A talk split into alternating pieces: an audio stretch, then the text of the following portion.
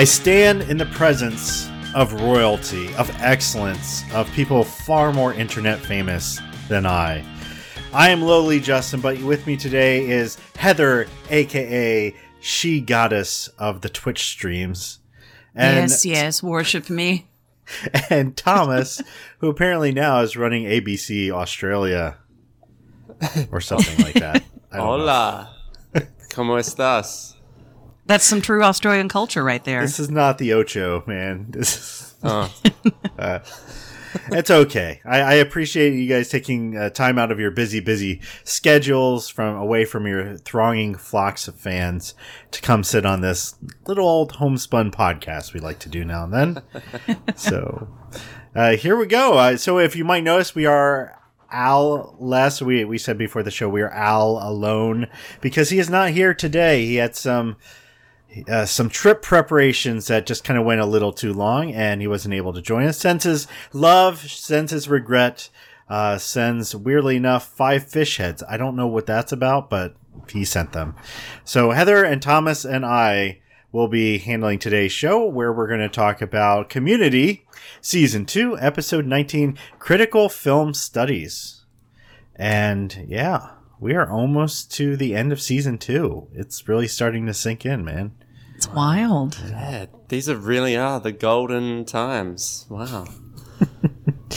so, Pulp Fiction features very big in tonight's show, and I thought we could at least open and talk a little bit about your thoughts and feelings. I haven't honestly thought about Pulp Fiction for the longest time.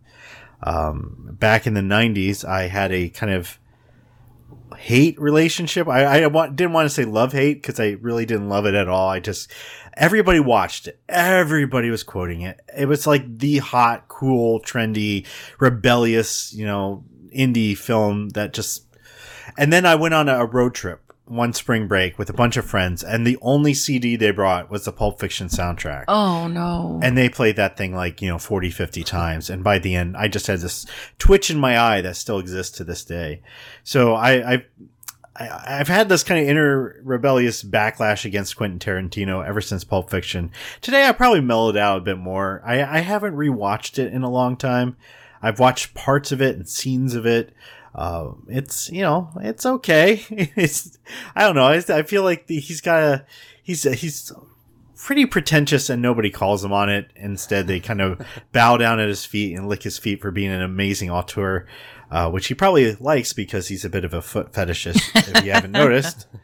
Uh, but anyways, I don't know. What what do you guys think about Pulp Fiction? Is this a movie that is uh, part of your favorites, or you haven't watched it, or you don't think about it? I don't know. I've seen it exactly one time. What? Time? And it's yeah, and it's sometime after I started with Mutant Reviewers because I I never did get all the references that were being made to it.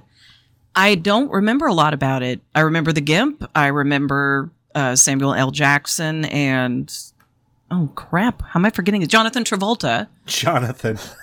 and and the and the Royale with cheese thing, the the Bible verses that he yeah, keeps spitting Ezekiel out. quote, yeah. Yeah, yeah, yeah. Um and the dance, the dance. And and other than that, of course the briefcase.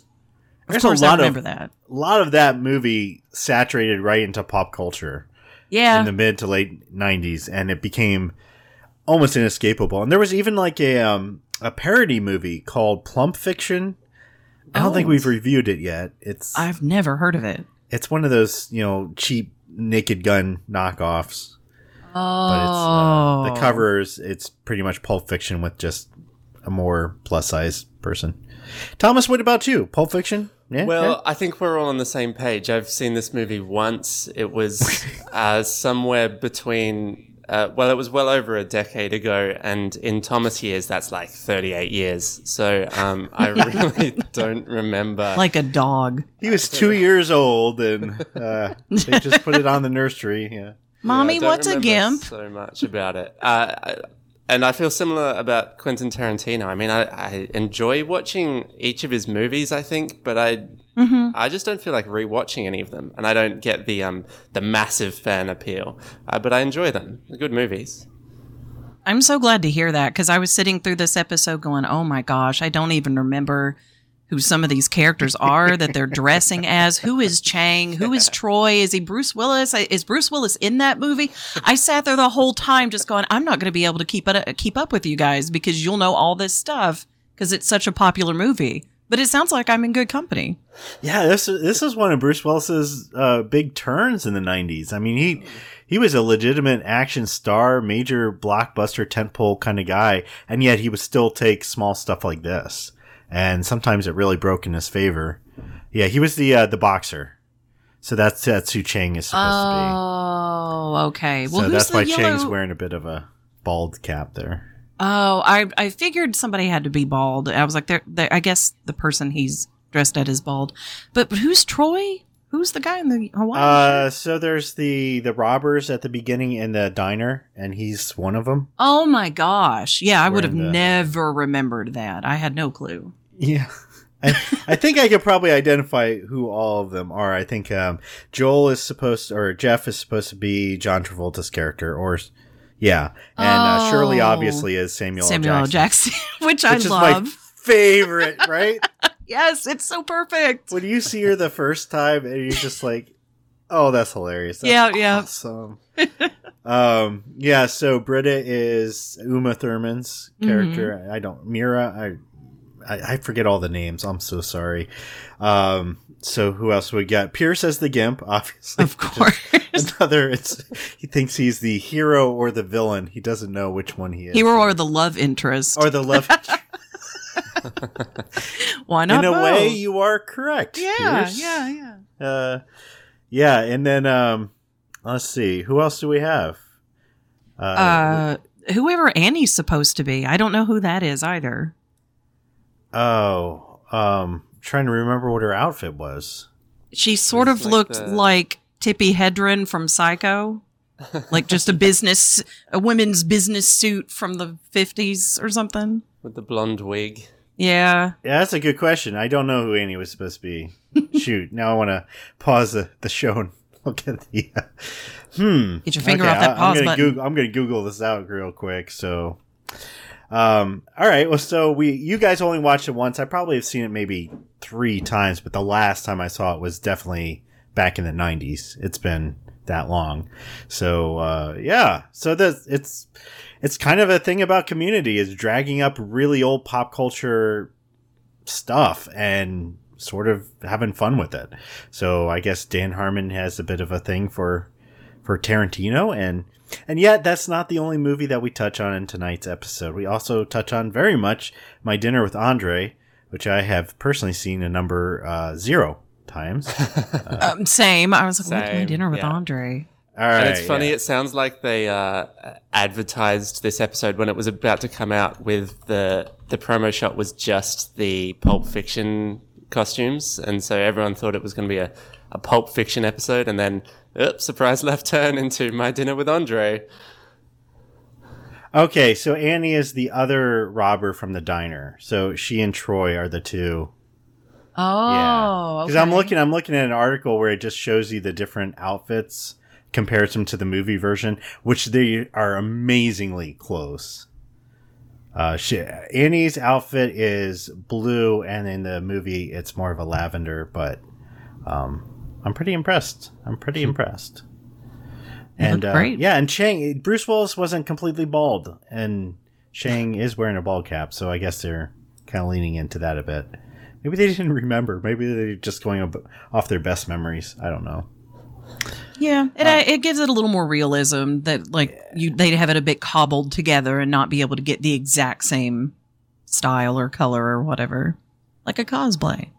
Yeah, like really good cosplay. Yeah, really good. It's like, uh, yeah, this. I was thinking about this. Uh, Community is known for their costumes, but usually it's a Halloween episode, and this one I'm pretty sure wasn't. This is pretty cool. That like they have just costumes in a different context than, hey, it's Halloween, let's get all goofy. And I'm thinking, man, if my friends went to this amount of effort to throw me a party and dressed up like this and did so much of a theme, yeah, I'd be I'd be bowled over. Me too. Yeah, bet, it'd be I'll awesome if I had friends. Honestly. Yeah, we're just at, at best frenemies, probably antagonistic uh, acquaintances at this point. Mm, mm. Well, anyways, uh, friend of me, would you like to do our summary for tonight's episode? Oh, absolutely. Sure. For the first time, I'm actually going to say who directed and wrote this episode. Ooh, Ooh. look at the look at the growth, the character growth here. All right, Critical Film Studies, Season 2, Episode 19. Director is Richard Ayoda. I don't know if I'm saying his name right, but the guy from IT Crowd, I was so excited when Oh, I yeah. saw. Uh, Yep. Ayoade, I think. Richard Ayoade. Okay, that would be that would make more sense. I love Moss. Yes. Did you see that ludicrous display last night? Okay, anyway, writers Dan Harmon, Sona Panos, and Dino Stamatopoulos. It is all about Abed's birthday. Jeff's got this big surprise party planned in a retro diner where apparently Britta works. And uh, he unfor- he actually gets sidetracked when Abed springs a surprise dinner on him instead, where he's basically trying to reenact my dinner with Andre. Uh, hilarity ensues, much discussion of Cougar Town, and eventually they are able to actually have the party just the way they liked. Jeff has an emotional breakdown, and maybe he's got some therapy out of that. Maybe he doesn't. Shirley gets far too few lines. Almost nothing is said from Shirley, but it's still otherwise a good episode. Ta-da! I think it kind of makes up for the fact she has the best costume. Yeah, yeah. I mean, she really Like- doesn't have to say much when she looks so amazing. I that was probably the biggest laugh I ever get out of this particular episode is when she first showed up and they don't make a big deal out of it. She's just part of the crowd. I'm like, oh, oh my gosh, yes, yes, Shirley, yes. yes. Uh, so yeah, I wonder. Like, we don't see the behind the scenes making of the party. Uh, who who put the party together? Whose idea was this? I think it was Jeff's, right? I mean, Jeff came up with the idea because sometimes I get the feel like Annie did some of the organization, but then Britta got the diner and and made sure that got. So maybe it was kind of more of a they kicked this around for a while. I would just like to be in the room when they decided uh, all the costumes, who got to be who, Mhm. and also how Chang ended up as part of this. Because in season two, at this point, the last time we saw Chang was under a very antagonistic uh, situation where he had just kidnapped some people, and Shirley wasn't very happy with them, and and now he's just kind of like at the party. It's true. He's remarkably Yeah. hinged in this episode, as opposed to he unhinged. is. Although when he comes up at a particular scene behind Troy, and he's doing this like weave and bob thing, Yeah. like he's a little serpent coming Is that out of. a a- Yes. fiction thing, or I wasn't sure. I I don't. know. It's a Chang thing, man. Yeah, Yeah, it was so perfect. it's so weird and you just look at mm-hmm. him and you're like yep that's that's got to be an improv or something that's great I thought he know was just doing like a weird boxer's weave, you know, but it, it did look sort of sinister. yeah. And how he's just wearing the gloves the whole episode. Really Yes. committed to that. it doesn't he try to like hold things with the with the gloves and it doesn't work yeah, so well points with them. Yeah. Yeah. you know that the actors had to have a lot of fun with these costumes and props and uh, i remember i forget which show it was but somebody was talking about how when actors are given props they have a lot of fun with it and uh, so sometimes they have too much fun but in this episode they got like they got guns they got boxing gloves uh, they've got this briefcase with the the mysterious insides ooh what could be inside the briefcase Ooh, fire. Fire is inside the briefcase. that's the answer right there. so, and yeah, and we even got on top of Pulp Fiction and My Dinner with Andre, we also have Cougar Town. These three things in the whole history of the universe have never come together in a single creative endeavor except for Community. So let's just take a moment to absorb Pulp Fiction, Cougar Town, and My Dinner with Andre converging and somehow sort of working together. That's and pretty cool. how commendable that you don't have to know much about any of them to enjoy this episode. It's really don't. That's a very good point because I'd never seen Cougar Town or My Dinner with Andre, so yeah. Probably this episode would ruin it for you if you went back and tried to watch My Dinner with Andre, and you'd just be thinking like, "Oh yeah, this is the on this is Abed did it so much better, man, so much better." well, I Doesn't just this episode kind of? Uh, go ahead, Heather. Oh no, I was just going to say, well, I just looked up the cast earlier and saw quite a few French names, and I was like, is this some kind of French drama movie where like oh, c'est la vie. It is no, it is miserable. What is this life? I, I thought, oh, am I actually going to end up watching it? I might though. I might. Th- I think you just offended all of our Franco speaking. Uh, yeah, That's okay. But That's okay. I'll let Guillaume translate it all for me, and I'll respond through him. it has Wallace Shawn in it. I know, on. I know. I mean, but how much is he in it?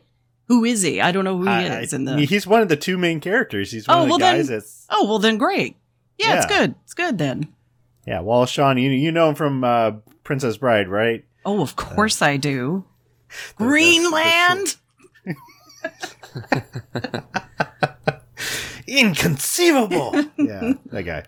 Uh, anyways, we're yeah. I, I guess we need now need to go watch my dinner with Andre. It's uh, let's see how long it is. Totally be Oh, down for that. 111 minutes. Okay, yeah. Should we just take the whole cast here of uh, our podcast and just go watch it together and make that the I'll Watch episode? that. Maybe we need to watch. I'd rather watch Prin- uh, Pulp Fiction, to be honest. I thought you were going to say Princess Bride, and I'm like, I already am halfway to get my DVD right now. Yeah, my my my wife threw me for my 40th uh, Princess Bride whole party. Oh, And- wow. Yeah, it was awesome. She rented out a movie theater. We watched it with all our friends. Oh, Uh, I got all these cool Princess Bride themed gifts, including one of my friends made me a six fingered glove. oh my gosh! You How got cool your own Abed party. I did, and it was cool. I Oh. mean, I and I didn't mess it up. I didn't mess it up. I I tried to be as as grateful as possible, uh, even though my oldest son hates the kissing scenes. He's so like Fred Savage's character. I don't like kissing scenes in movies. Yeah, They're kissing. They're kissing. Doesn't this episode kind of throw you off a little bit at the beginning, though? That it has a very unorthodox opening, and if you've never seen it before, suddenly you're getting this narration from Jeff, this inner narration. Yeah, if you like, missed the chicken episode, or is that the only one other one that's had him narrating a lot? Someone narrating stuff. Yeah, I guess I guess Abed did a bit there too. Yeah. Yeah, for sure. I, I don't know if we've ever gotten Jeff just like it was like suddenly we're dropped into the middle of a serious drama show. Mm-hmm. and you know everything's kind of very straight laced. I, I like that because it's going to get really weird and bonkers, and uh, for it to start on a very you know like Jeff walking into a classy restaurant talking about Abed's weird year, uh, and I think that this is very commendable that this episode remembers and there's a lot of continuity with all the events of the second year here, including Abed's breakdown and the fact that we just talked about last episode where Abed and Jeff have kind of grown apart. They don't hang out as much as they used to. I And thought so it was this is- because of the stuff Britta told him. I was sitting there yelling at Abed, Yes. like, "You know exactly. You said last episode why you stopped hanging out as much." Yes. I think that's exactly why. so, so yeah, it's in a way, it's it's Jeff looking to make Abed's day by you know helping to throw the most Abed themed party ever because he's such a film buff and just throwing a Pulp Fiction party, and Abed looking to connect with Jeff by doing a My Dinner with Andre dinner, even though Jeff has no idea that's what he's walking into. Um, so yeah, it's and when he walks in there and Abed comes up to him and it's completely different. Like the way he acts, I'm like Daniel Danny Pudi is really good. Yeah, So really impressive good. episode for him. And you can see, I mean, and then later on when he changes back to Abed, it's such a clear transition. He's really good at doing these very two different personalities. Mm-hmm. That is Thomas. That's my favorite moment in the episode right there. When Jeff throws, I know we're just going to be jumping around here. We're just going to do it. Al's not here. We anarchy reigns. Yeah, Yeah, Whatever. Anything we're having a we're destroying a restaurant right now. It's fine. Yeah. But when Jeff throw when Jeff has his epiphany and he's telling a story and he throws his uh, phone into the water, watch Abed because you see Abed dropping his act. And he doesn't say anything, but his face like he's suddenly like you can see him going oh crap. Like he's pushed this too far. And his mannerisms start settling back into Abed's mannerisms. And Jeff keeps going, and Abed's got his head cocked to the side, and you can Mhm. just see him trying to figure out, like, holy crap, how do I get out of this? and it's like, that's so beautiful. Like, being able to convey that without any dialogue and really, it's it, you have to know the character. You have to know who this guy is to really get this moment. But it's so good. Yeah, so and at the start too, when we we meet him, uh, I love that there's a couple of like close-ups on Abed's face, uh, like because it's it feels like they know we want to see up close and see this this different character he's playing, and so they have these close-up shots where he like smiles so normally, like such a just a normal average guy grinning. It's bizarre. I was But sitting again, there going, know "He's- "He's so handsome." I didn't. I didn't think about this. He's so handsome. I'm sure that's what Thomas and I were thinking as well. Oh, of course, of course. No, he's just he is warm and you know, if you've never if this was your first episode that you ever watched a community, of course this would all throw you off. Oh yeah. You have no idea what's going on. But if you've watched the whole show up to this point, like instantly you know something is really either wrong or off or off kilter or what have you. And so we as the audience, you know, Jeff becomes the audience surrogate. Like he- he's he doesn't know what's going on and he's trying to get Abed away from this restaurant. Uh, it's kind of weird like that Abed would double book this. There's there's some some weird scheduling double you know th- that the episode doesn't really explain um what's going on but it, i mean it sort of does. It just whatever. But we know something's off and so jeff's trying to get him out of the restaurant and abed's very resistant to this. He's resistant to all the pulp fiction references which jeff gets less and less subtle about as the episode goes on. Boy how about that pulp fiction? That was a good movie like by the time he's doing that. He's just like Scraping the bottom of the barrel now. yeah, and Abed just keeps deflecting, like just clearly deflecting whatever Jeff's doing, and wants to sit down with him at a very fancy restaurant wearing a cashmere sweater and and have a real conversation, right? A Yeah, guys. Why don't we have real conversations? All we do is talk about this show. That's right. Yeah, fart, fart, booger, booger. Yeah, that's what we do. Cosmic throbbing wombs or something. You know what? I I've made good. I have not brought that back up. You've, you've been very good. I, I started to regret my decision halfway into the sentence. I'm like, oh no. I think he'd forgotten, and now I'm going to remind him. I remember every single week. Are you kidding? It, it's it's on the tip of my tongue. I want to say it, and I'm like, no. I respect Heather Thank too you. much. Thank, thank you. Yeah. So, anyways, I will come up with uh, some other way to say that. But anyways, yeah. Uh, I don't know. So so we got like it's almost a split episode where we've got Jeff and Abed in the fancy restaurant, but then we got this whole party. All the rest of them are in this diner that we've never seen before and never will see again because Britta gets fired. Uh, it's kind of a cool little. That's a cool little retro themed. What do they call it? Like a nostalgia based diner experience or something like that. Yeah, I was like, I, I thought you just called him a retro diner or something. I didn't think they needed this huge moniker. Yeah, he's like, "What? Do you know this is like the peak dining experience for retro themed enthusiasts or something like that?" Peak business Yeah. hours, I think. Yeah. So they yeah they rented out this whole diner. They're gonna throw him a awesome Pulp Fiction party. They got milkshakes on the table. Okay, you know there, there you go. And Troy got him a, a mysterious gift. We never know what Troy got him. There's no way hmm. we could figure that out. Oh, if only they opened it. Yeah, know. it's such a shame. I love that Troy just is so gleeful with himself, and he looks at this.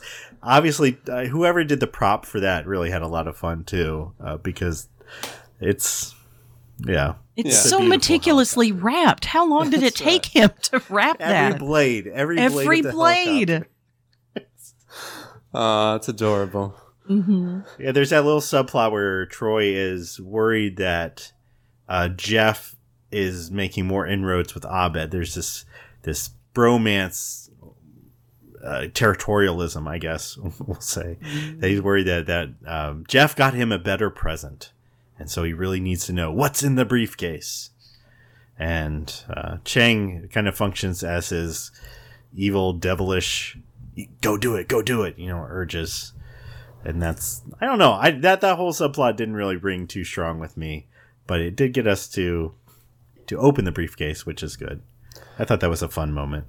It I mean. Troy gets to do a lot of funny things, but I do feel bad seeing the this jealous Troy. Like I, I prefer the Troy who's comfortable knowing that him and Abed are tight forever, rather than Yeah. this jealous one. But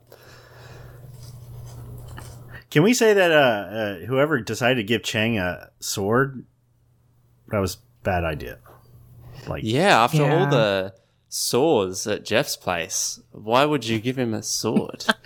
Where does he the keep getting saws, those? The saws, yeah, yeah. He gives him a giant katana. I mean, hey, I know Bruce Willis had that, but still, still. Uh, there's a lot of great details. This the set dressing, especially in the diner, is awesome. The the banner, they got the Pulp Fiction font on the banner. It was very hard to read the banner, but um, like, did you see what the subtitle was? Like, thought I read like study group something, but it was really hard to see. I didn't catch it. no. And they then they labeled everything with the pulp like the little Pulp Fiction name tags, like you know potato salad and whatnot. So. yeah. I did like the one quote where he said, "Can you imagine the look on his face when he comes in?" Of course I can. It's the same expression he always has. I think that was Pierce. It was. And it's wrong. uh it's cool how Annie says uh he's gonna say cool at least five times and then actually at the end of the episode he says it five times. Yep. He does. That's so nice. cool. Cool, cool, cool, cool, cool.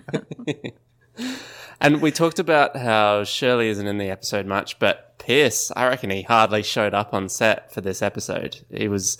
Uh, uh, I, I'm suspicious of that Gimp not even being him. Me for some of too. those I was going to ask that. Yeah. Thank you. You were you were on the same wavelength as me. I was like, I don't. I bet you anything he wasn't in that mask. It's possible. I mean, I kind of wonder if they if Dan Harmon did that just to torture Chevy Chase because true. it's been such a pain. You know, here wear heavy leather.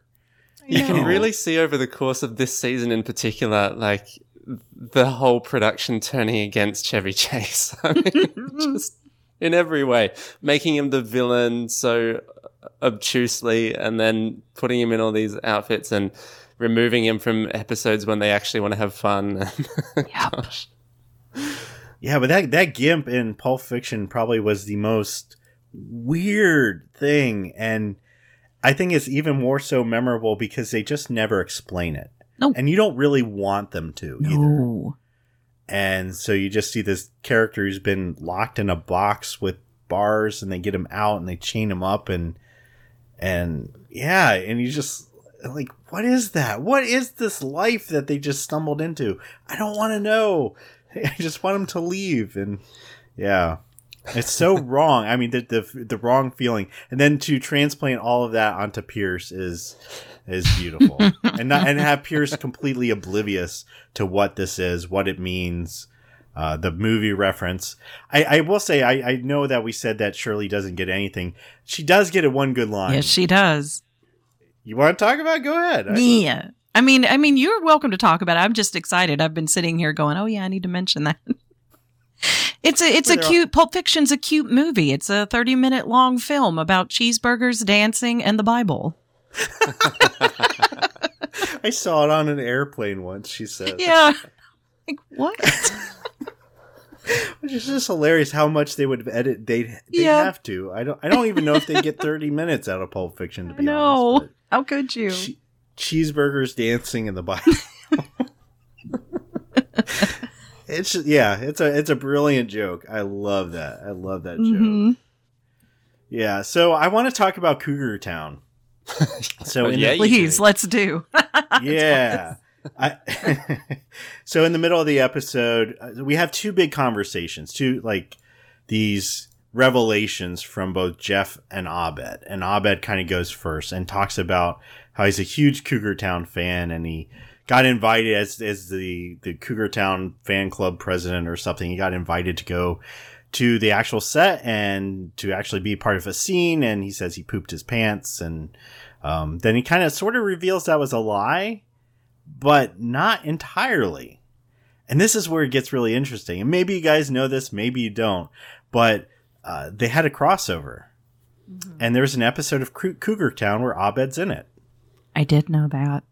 You did? Have you watched the scene in question? Um, I I did when I first heard about it, but I haven't. I don't even remember what goes on in the scene. Thomas, did you watch this at all? Yeah, I I remember watching it in the past. I actually thought my memory uh, thought that that scene was the post credits of this episode, so I was surprised when it wasn't. Uh, and it was, I thought it was actually in Community that I saw it, but turns out no, it was just Cougar Town. Just Cougar Town. Cougar Town, baby. I went back to rewatch it, and it's yeah, it's not like what Abed's describing. So, I think Abed did go visit Cougar Town, but he didn't have this super embarrassing experience that he talks about.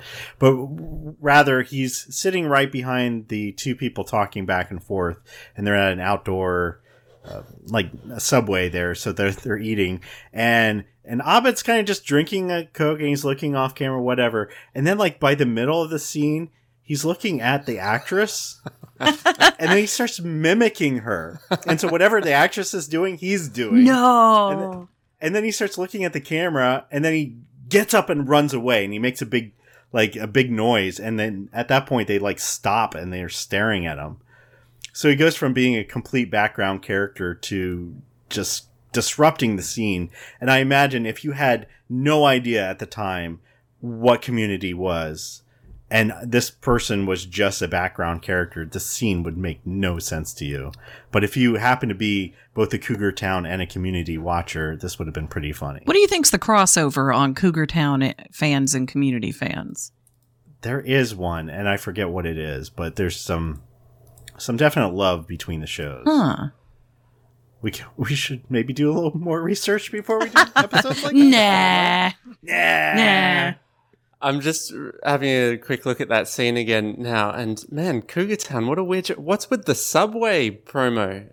That's I th- it's on. kind of a comedy. It's sort of a dramedy, and oh, they okay. they they do a lot of cheeky weird stuff. I've never really watched much of it, but Well, there you go. Doesn't Subway become a community thing as well? Is that right? Um, Yes, Yeah, there's a connection. Oh. there's a connection. Yeah, they're uh another good quote. Okay, so so getting away from uh, it's just fun. It's fun. It's like one of those extra little weird community things. Um at the dinner I do like for the most part I like this conversation that they're having back and forth. It's really hard for an episode like Community that is only 21 minutes long and it's really full of jokes to suddenly stop and say, now we're going to have these two characters pretty much just talk. And it's not really going to be kind of laugh out loud stuff. You know, it's like going to be storytelling. And there's some funny stuff, but it's not really, it's not really wacky. It's very, it's very weird when they, they suddenly go back and forth between the diner and the restaurant because the restaurant's more serious stuff, at least toward the end. Uh, but I do like the one quote from Jeff where he says, You know who has real conversations? Ants. They have conversations by vomiting chemicals into each other's mouths. They get right down to the brass tacks. Okay, guys, why aren't we vomiting chemicals into each other's mouths? I thought we were friends. I don't know. My my my second oldest, when she was a, a little kid, uh, my wife was standing her up to put a shirt on her, and she puked into my wife's mouth, Oh no! and my wife then then puked like it, Oh, it was no. like a chain reaction. So I guess that was the closest I've ever seen that happen. I, of course, was down on the floor laughing my head off, but uh, yeah. like a good I husband. There are two Like kinds great of people out there. Some people are disgusted by us who laugh at vomiting, but I find vomiting hilarious. I knew we were friends for a reason. so you really like that Monty Python uh, oh, meaning could- of life No, no, please. yes, yes. No. nonstop pukeathon? Any surprise projectile vomit is always great. Uh, we also find out that Jeff uh, once called a, um a phone sex line as a 400 pound man because he's riddled with insecurity. And that was a weird, weird revelation on his part. Like we're finding a lot out about Jeff's character, and apparently he's got he's got issues. He's got you know we mm. kind of knew that already, but he's got some mm-hmm. issues. He's got some issues.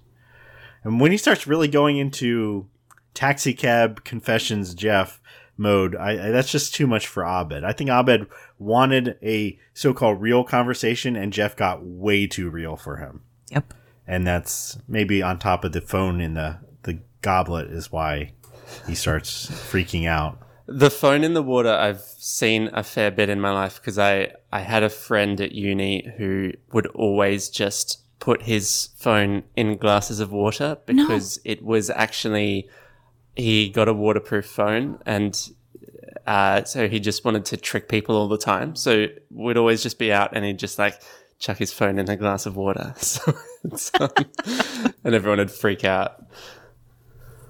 do the same. Now most phones are kind of waterproof. Yeah, true. Days, yeah, right? so can't really get that too much these days. Mm-mm. Wouldn't get the same reaction. They'd just be like, "Why'd you do that?" yeah. uh, yeah, and then uh, it was another one of Jeff's confessions. Like he got dressed up as a little girl or something uh, for Halloween. Uh, because that was the only costume they had. And he said, I love that line. He's like, once the shame and the fear wore off, I was just glad they thought I was pretty. the way I think Joel McHale really does a good job telling this story in a way that, like, the whole conversations he has, he goes from being very sarcastic and, whatnot at, at first, and then as he's kind of descending into his confessional stage, you know, like I, am I'm, I'm leaning in. I want to hear what he's saying. Mm-hmm. Like this, this is pretty interesting stuff. He's he's not a bad actor. Right? This is Nope. Sometimes we kind of reduce him, but yeah, that's that's fun. Yeah, he can be more serious and emotional. Barely. But he can. I like how we see a little bit, uh, get some insight into uh, Britta, by the way, and her work life here at the diner. How, you know, as Annie says to Shirley, she's like, nobody likes Britta. and they find out that, like, everybody at the diner just hates Britta or at least her boss does. And apparently, the customers don't care much for her either, given his reaction to getting her tips from her next shift. All your yeah. tips? Can you spread that out? I don't want the taxes to. yeah, just watching Britta's face in that moment is good. That's a good moment. Uh, yeah, uh, another. I think Chang has some really good parts here. When when they do open up the briefcase and it's a light bulb and a certificate of authenticity, and then it catches fire, and Chang's like, "Why do you leave him alone with me?" That's such a good line. you were such a bad friend, or whatever he says. The worst yeah. friend. Why do you leave him alone with me?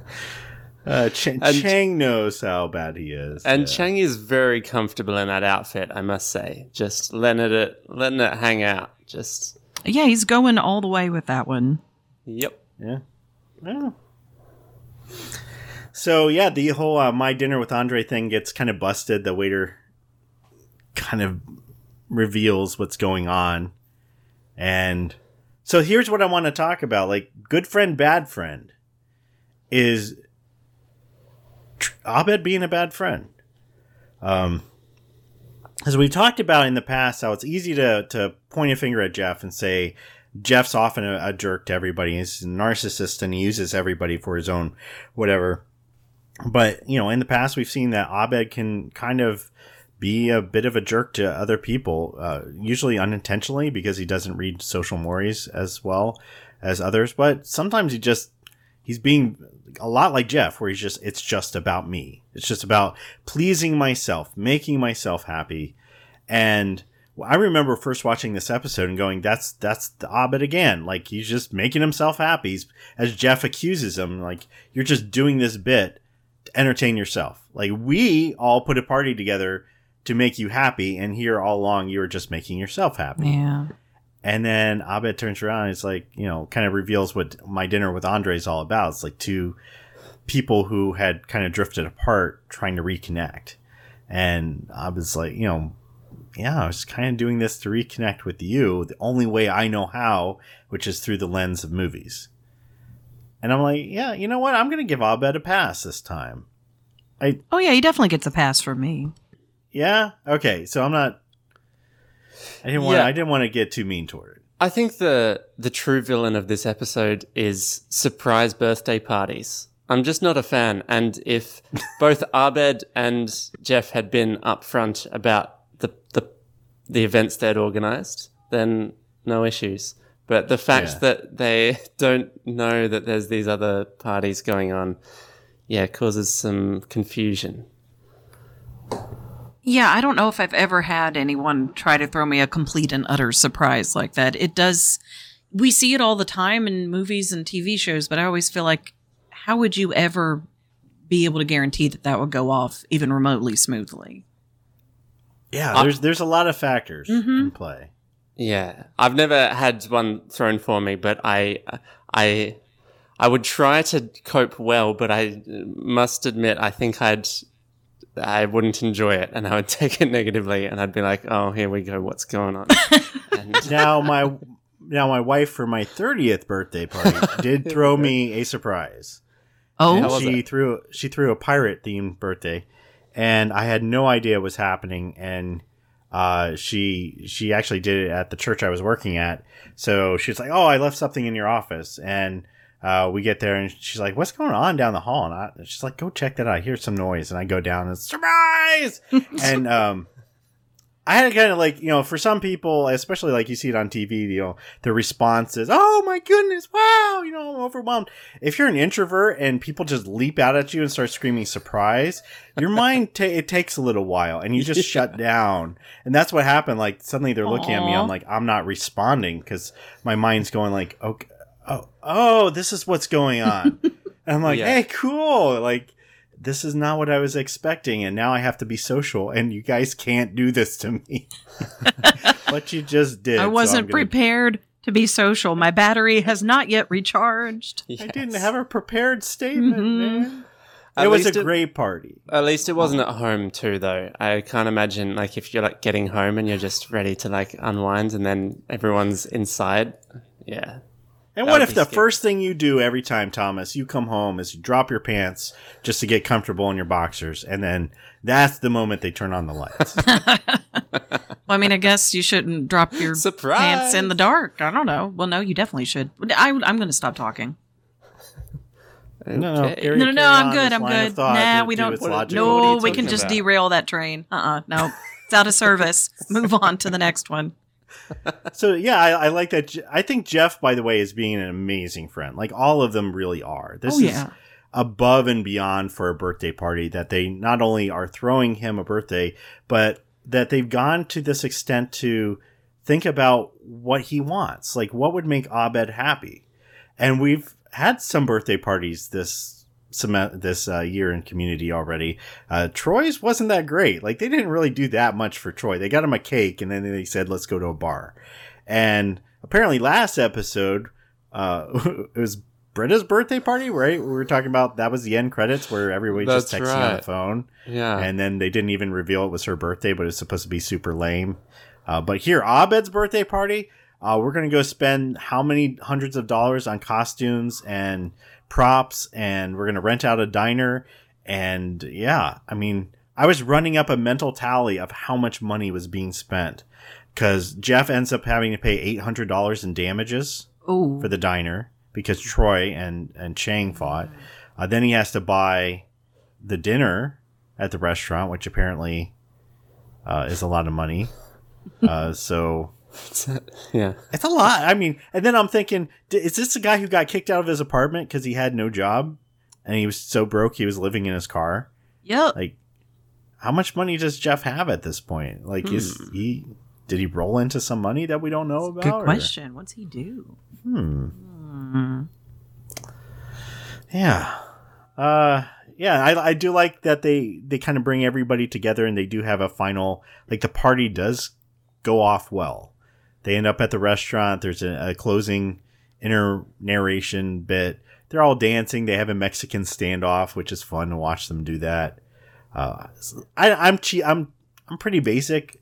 Sometimes I just like to watch my heroes have a fun time. I like the happy ending every once in a while.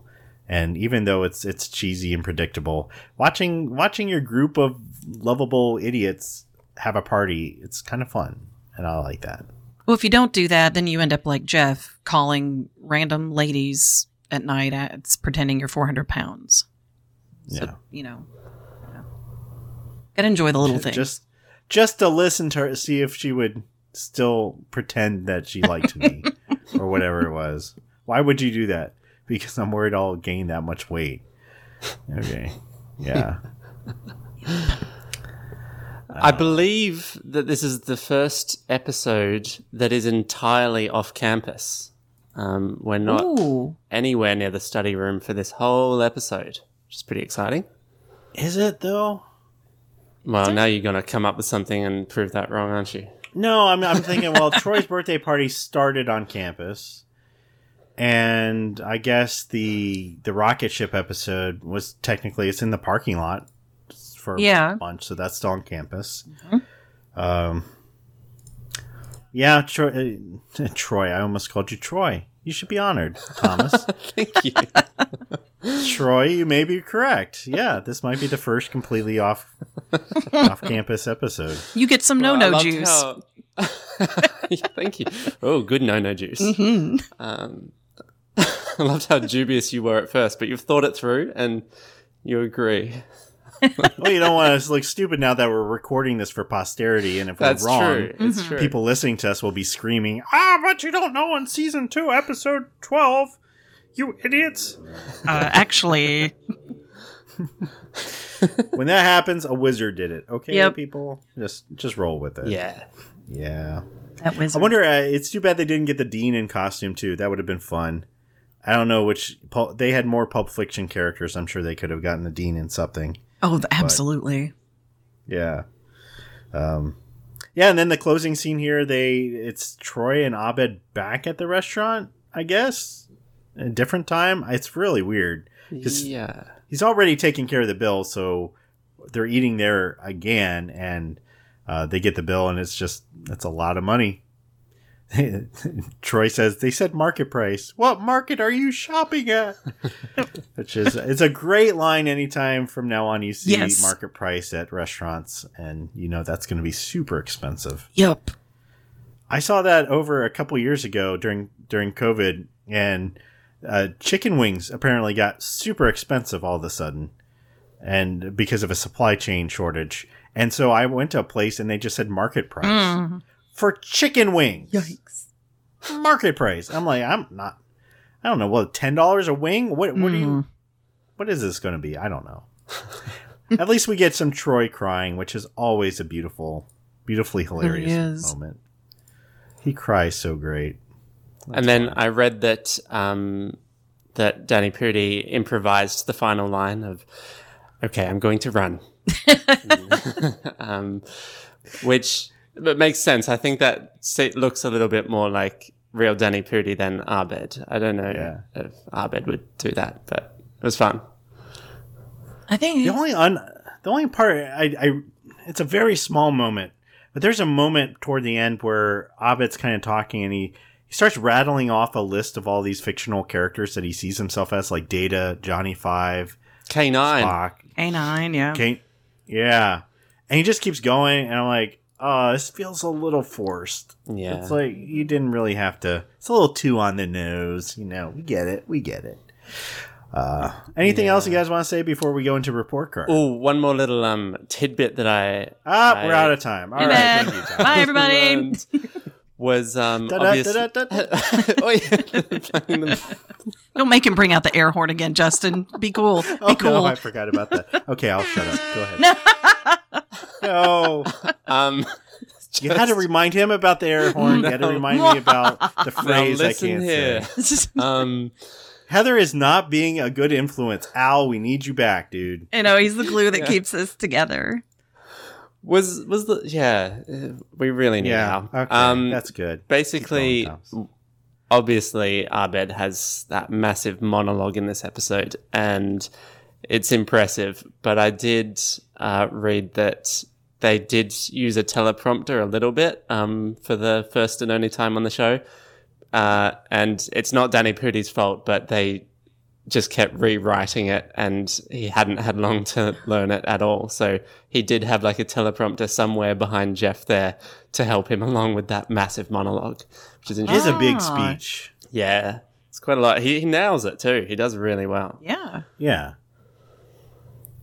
Because there's a, I mean, he's again, he's spinning his story. He's, he's sucking us into helping us imagine what's going on, and has kind of an existential crisis. And yeah, that's it's yeah, it's good. Hmm.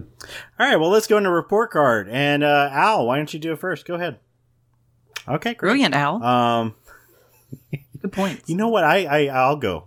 How about that? Is that okay? Ooh, I like it. Oh, Yeah. I never really go first. All right. So yeah, it's it's an interesting episode to kind of pull apart and then to come up with a rating for. I don't think it's one of the funnier episodes of Community, but I do really like the fact that we're kind of returning to a more meta episode.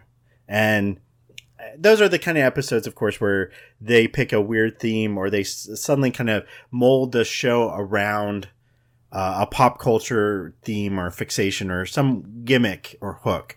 And here it's kind of like, as we said, it's like two different competing movies that really shouldn't go together, but they do. Kind of reminds me of there's an episode of Bob's Burgers where it's a musical episode and they bring together Die Hard and Working Girl. And then they mesh them together and make uh, Work Hard or Die Trying Girl, uh, the musical. And it somehow works. And this one somehow works. Uh, I, I think it helps because you probably know one of those references, probably Pulp Fiction, because who remembers My Dinner with Andre, unless you're, you know, super old at this point.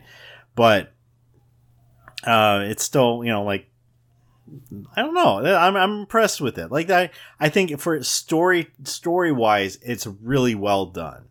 This is an episode that had to pack in a whole lot. That had to kind of deal with this this drifting apart and then coming back together of Jeff and Abed's relationship, but also having some fun with you know the characters, the costumes. Uh, you can just tell everybody's having a really good time uh, with these little scenes that they're given and it's it's fun. It's just fun to watch it. The yeah, the quotable lines are probably on the low side for Community, uh, as are the the outright hijinks. But uh, it's an easy B for me. It's a really strong B. I can't quite go to the A, uh, just because it's not an episode I'll I'll quote nonstop or or think this is the first episode I would show people. I think actually a lot of this episode would just go over the head of people who are really not that familiar with the show. Uh, but um, really, really solid. A lot of fun. And as I said, I'm always a sucker for an episode that ends on a party. So, Thomas, what about you, bud? Yeah, for me, this episode. Thank you, Thomas. That was Oh, a really good analysis. Oh, there we go. no, watch My out. new favorite thing is just cutting off Thomas.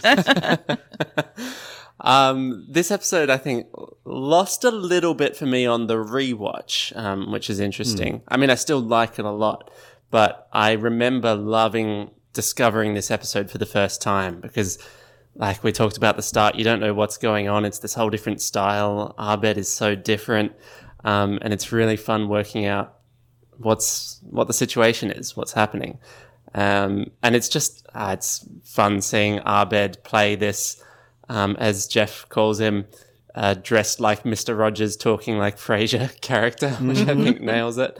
Uh, and I love the change of pace in this episode. It's just quite different to the other ones surrounding it. Um, it really, I mean, literally takes us off campus, uh, and all of the characters are being so warm to each other in a way, which is just lovely as well. I mean, maybe Pierce hardly being in the episode has something to do with that. That takes out a lot of the negative energy. Uh, so yeah, I like it, but on rewatch, I felt like, oh yeah, I already know how this goes. So I didn't get as much out of it. I feel like. Um, so I'm I'm also giving it a B. It's a solid B, and um, yeah, cool that Richard Ayoade directed an episode of Community. I didn't know that he directed this until now. So awesome. Yeah. That'd be so cool to work with him, and just I would, I'd want him to do Moss at, w- at least at one point. Just please do do some of the lines, do the lines. Say the thing. Say the thing. Eight six seven. What what was the song? The, oh the my long, gosh, the huge the, long number. the fire or the like the emergency number. Yeah, the emergency number. Oh my gosh! And he just so if if you haven't seen the IT crowd, by the way, you got to see it. It's amazing. It's hilarious. Mm-hmm. There's only like a dozen plus episodes. It's not really that long, maybe sixteen. You know, under twenty. It's it's one. it's a British show, so there, of course there's not that many episodes, but it's absolutely hysterical, and especially if you're nerdy. Um, I see. I would. I would put this really right in the the brotherhood of community very easily. Did you so. guys ever see the American pilot of the IT crowd? It's on my list. Uh, Joel McHale's in it, right? Oh yeah, is Joel McHale the main other guy? Yeah, I so he's there right. with Moss because he got. Yeah, they they couldn't Moss, recast Richard Ayoade. There's no one irreplaceable, but yeah, Joel right. McHale is the other one. That's hilarious. Yeah. I I think I watched it years ago and wiped it from my memory. yeah. like I, I can't remember anything about it other than I'm glad it didn't actually end up happening. The show it's did quite not happen. wrong. Yeah. So wrong. It, it works well with the the British accents and some of the things they got going on there. So, all right. Well, Heather, what are what's your report card looking like? Well, it's one for me that, uh, like, gosh, okay. Heather, they've Use all gone words. before you have. What it's can you say that they 10? haven't said? That's no, no. I would never say. Uh-huh. I would never say it's just one. It's number one. No, uh, it's it's not the best episode, but gosh, I do love it. Just for like the interactions between each of the cast members, as far as just it was it was either it's one of you two that said it was much friendlier, like a much friendlier atmosphere. It was Thomas because Pierce isn't in it much. Pierce being in the in the gimp suit with that cod piece and stuff, though, absolutely a plus freaking perfect. How could you not love that? Shirley's the the joke about how much you would have to cut down Pulp Fiction to see it on an airplane and what you would come away from that movie with was brilliant. There's some good stuff, but like you said, Justin, there's not it's not super quotable. There's not a ton of lines that you're going to be thinking about afterward. It's just to me a good ride for like what mm-hmm. 27 mm-hmm. minutes or whatever it is it's just a nice ride. It's a little break from all the drama, super ultra wackiness. It's got wackiness, but to be fair, it's kind of like Thomas said Chang was. He's really been rung in in this episode, and and so is the wackiness. This is like this is like the right amount of. Chang. It is such the perfect amount of Chang. Just a little sprinkle on top of the delicious weird meal that you've made. It's it's just perfect. It adds enough so, to it some people are great as secondary characters, like have little bit parts. Yep. But when you force them into the limelight and you make them the centerpiece of an episode, uh, it, it gets a lot harder to make that work. And not everybody. Sometimes Chang ep- Chang centric episodes do work, but this I think he always excels in like little bit parts. Season one, I think that's what I miss from season one is just getting those little bits of classroom hilarity, and then we're out of the classroom and we don't see Chang. You know, he just comes in, does something weird, and that's it. Uh, but here, seems like in season two, they're really struggling to figure out how to wield him and how like what's his relation with the group and how much to, to use him and and what capacity how crazy is he on any given day mm-hmm. it's yeah yeah it's still i I, th- I hope that they took a some cues from this, but yeah, they definitely nailed it in this one. So so my heart was happy. They didn't do my Chang dirty. I I on one hand kind of want to give it an A, but it's it's just not that. It's just not an A. So I'm going with a B also, a very strong B. Okay. Yeah, Annie doesn't get much. No. She gets to be a little gossipy, but that's it. That's pretty much all she yeah. gets. Yeah. So there you go. That that's uh, season two, episode nineteen, and uh, we'll find out. Al, of course, keeps recording his uh, scores independently, and he'll bring the spreadsheet out at the end of the season, which is coming up pretty soon. Ooh, how long is the like, season? How many episodes? I think we've got like four more episodes. Wow. So we've got one more sort of average episode, and then we got three that are going to be you know how season one had like three finales? This yeah. one's going to have two. Oh. So it, I don't want to spoil it for. So Heather, that was my other question for you. This is the first episode past where you've watched it previously. That is true. Yeah, that is true. So you're gonna have to give us like a little bit more every time we watch these. Going with your report card or whatever. Going, you know, like this was your first first impression. How was it? Did you expect any of this? I don't know. Well, you know, speaking of that, you brought up a really good point at the beginning of tonight's episode where you mentioned that why is Chang just back there hanging out? Like after what he and Shirley had happen in the what was it the previous or the one two episodes before with him kidnapping children and like trying to force his way into Shirley's life. Mm-hmm. It's very strange to just see that dropped for me. It's it's really weird to see that just left on the ground. Like he, he can just hang out now and Shirley and him aren't going to interact or have any problems.